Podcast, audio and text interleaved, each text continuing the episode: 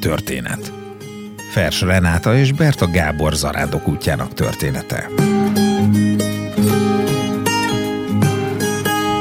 Fers Renáta 2006-ban és 2008-ban járta végig a spanyolországi Szent Jakab zarándokutat, egyedül vágott neki először a francia, majd az északi útnak okostelefon és magyar nyelvű útikönyv nélkül. Berta Gábor 2018 tavaszán tette meg a zarándokutat baráti társasággal és a fényképezőgépével, amivel végig dokumentálta útját. egyedül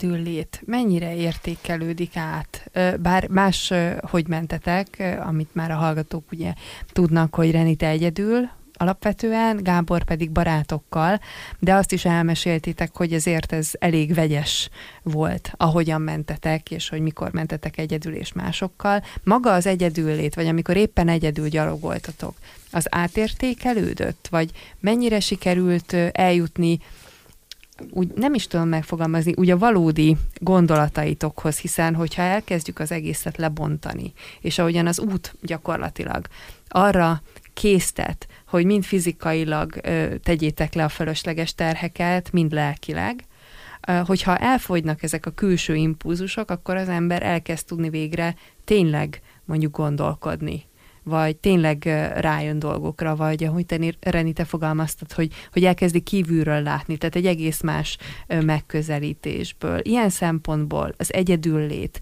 az átértékelődött bennetek az út során? Nekem eleve egy nagy lépés volt az, hogy egyedül belevágtam ebbe az egészbe, és fel sem merült az, hogy én társasággal menjek, vagy hogy valakit megkérdezzek, hogy nincs kedve menni, de tudtam, hogy nekem oda egyedül kell mennem, és Először is, és másodszor is. És másodszor meg főleg azért, mert hogy egyedül voltam először. De mindig azt szoktam mondani, hogy egyedül voltam, de sosem voltam magányos, tehát mindig voltak körülöttem zarándoktársak, akikkel egy-két napra, vagy több napra összeverődtünk, és mentünk együtt.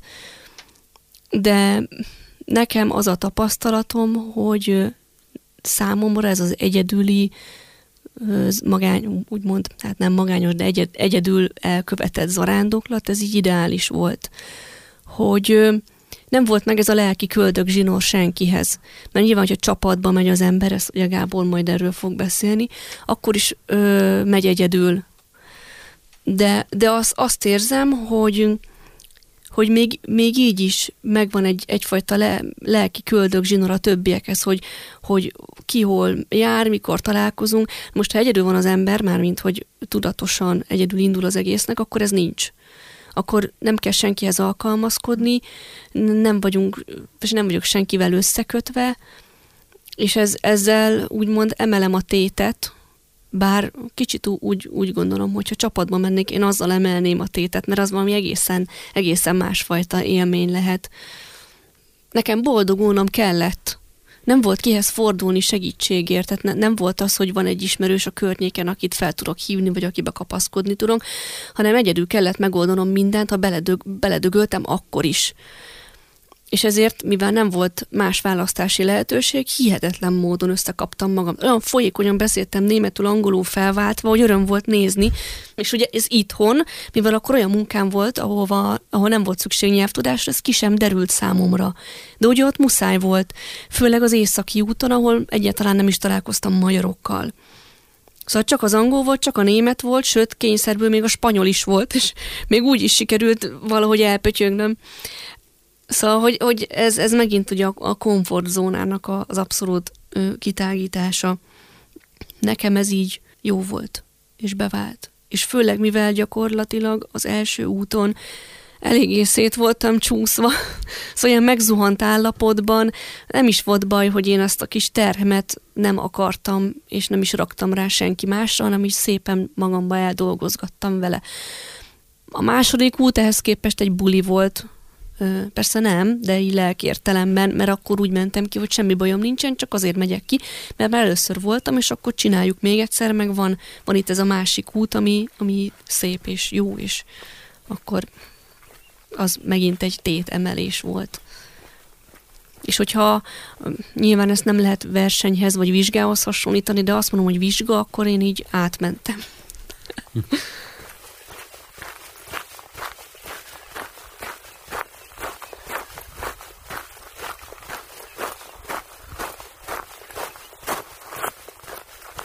Én nekem ugye, és erről már beszéltük, nekem szerencsére nem volt semmi olyan komoly célom, amit, amit rendbe szerettem volna tenni, amit meg szerettem volna oldani ezzel az arándoklattal, és ez az egyedüllét, ez igazából nem is volt így probléma, de az ember még csoportba megy, ahogy mi mentünk, ugye öten, az is azt jelenti, hogy a, a hatékonyság miatt előbb-utóbb kialakul az, hogy mindenki a saját tempójába megy.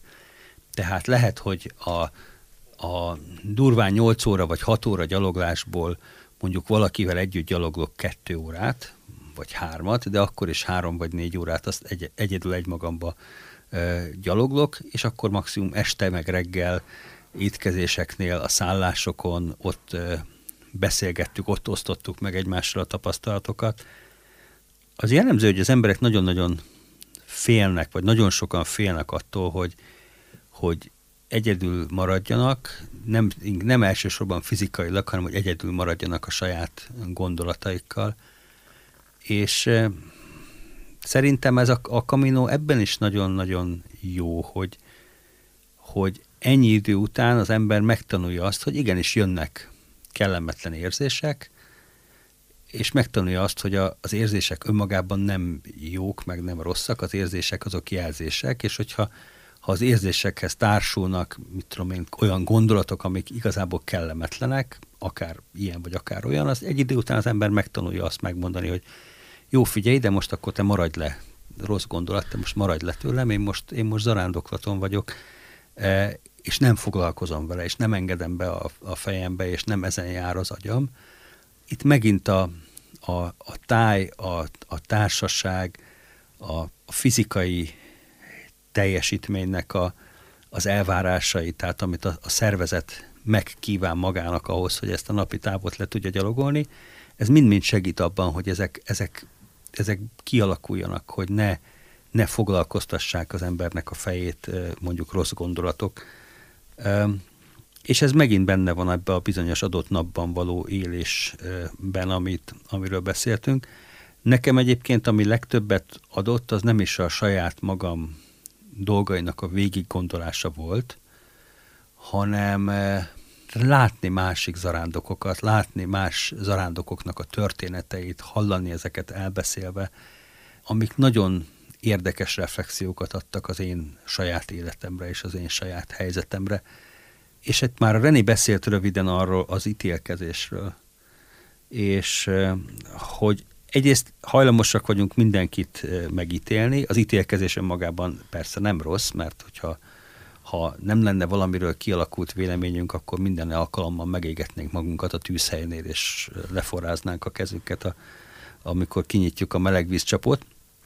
Tehát ezek alapvetően nem rosszak, de gyakorlatilag ezt olyan szintre fejlesztjük saját magunkba, hogy mindent és mindenkit valamilyen szinten megítéljük, és a legaranyosabb az, amikor saját magunkat is megítéljük úgy, hogy vajon mások mit gondolnak rólunk, hogy mi pedig milyenek vagyunk.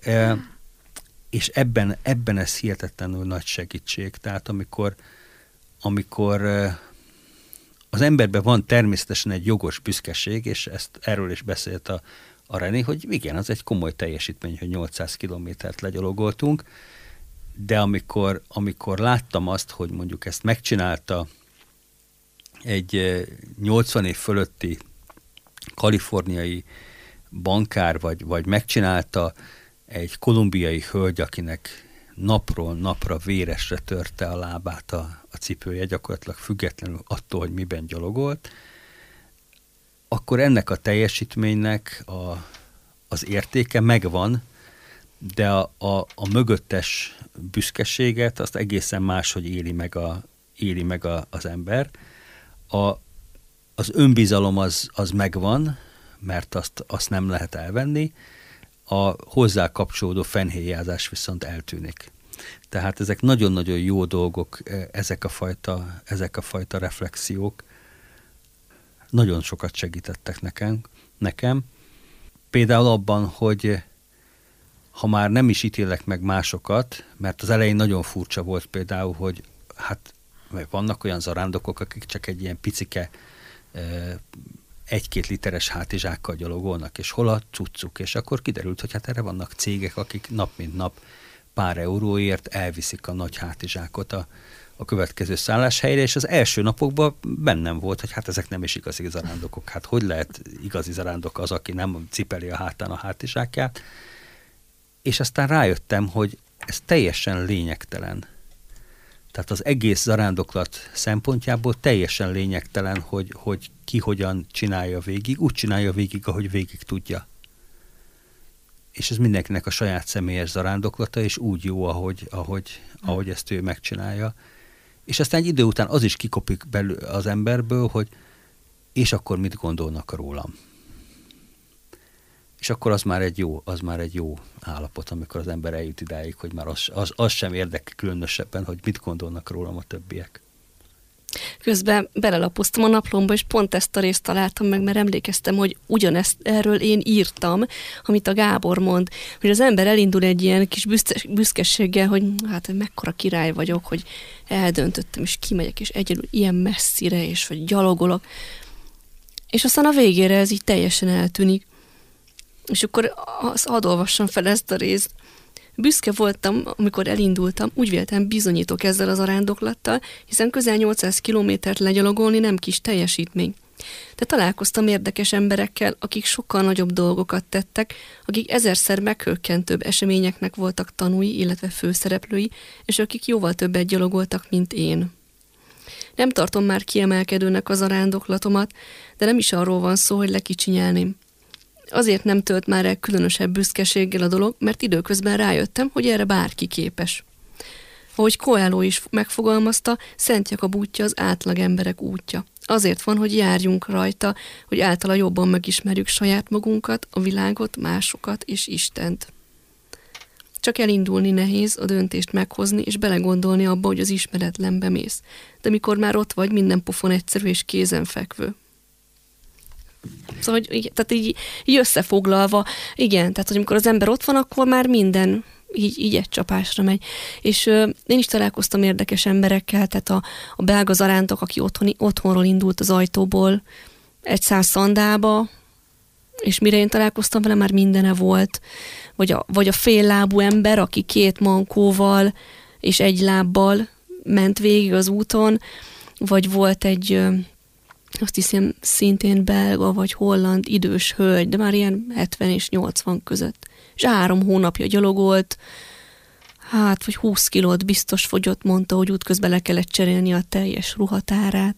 Szóval, hogy, hogy vannak ilyen, ilyen megdöbbentő találkozások, és akkor az, hogy én, én felülök a repülőre, meg a vonatra, és akkor elmegyek Szánzsámból, szépen elgyalogolgatok, van pénzem is, van felszerelésem, viszonylag jó, én jó állapotban vagyok, tehát nincsenek ilyen egészségügyi problémáim, és végig gyalogolok, hát ez egyáltalán nem különleges.